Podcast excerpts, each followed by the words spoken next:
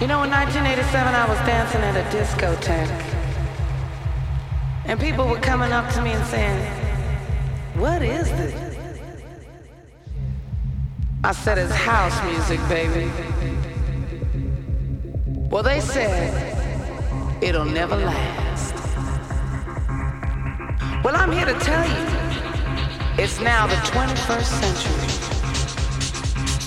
And house music is still kicking.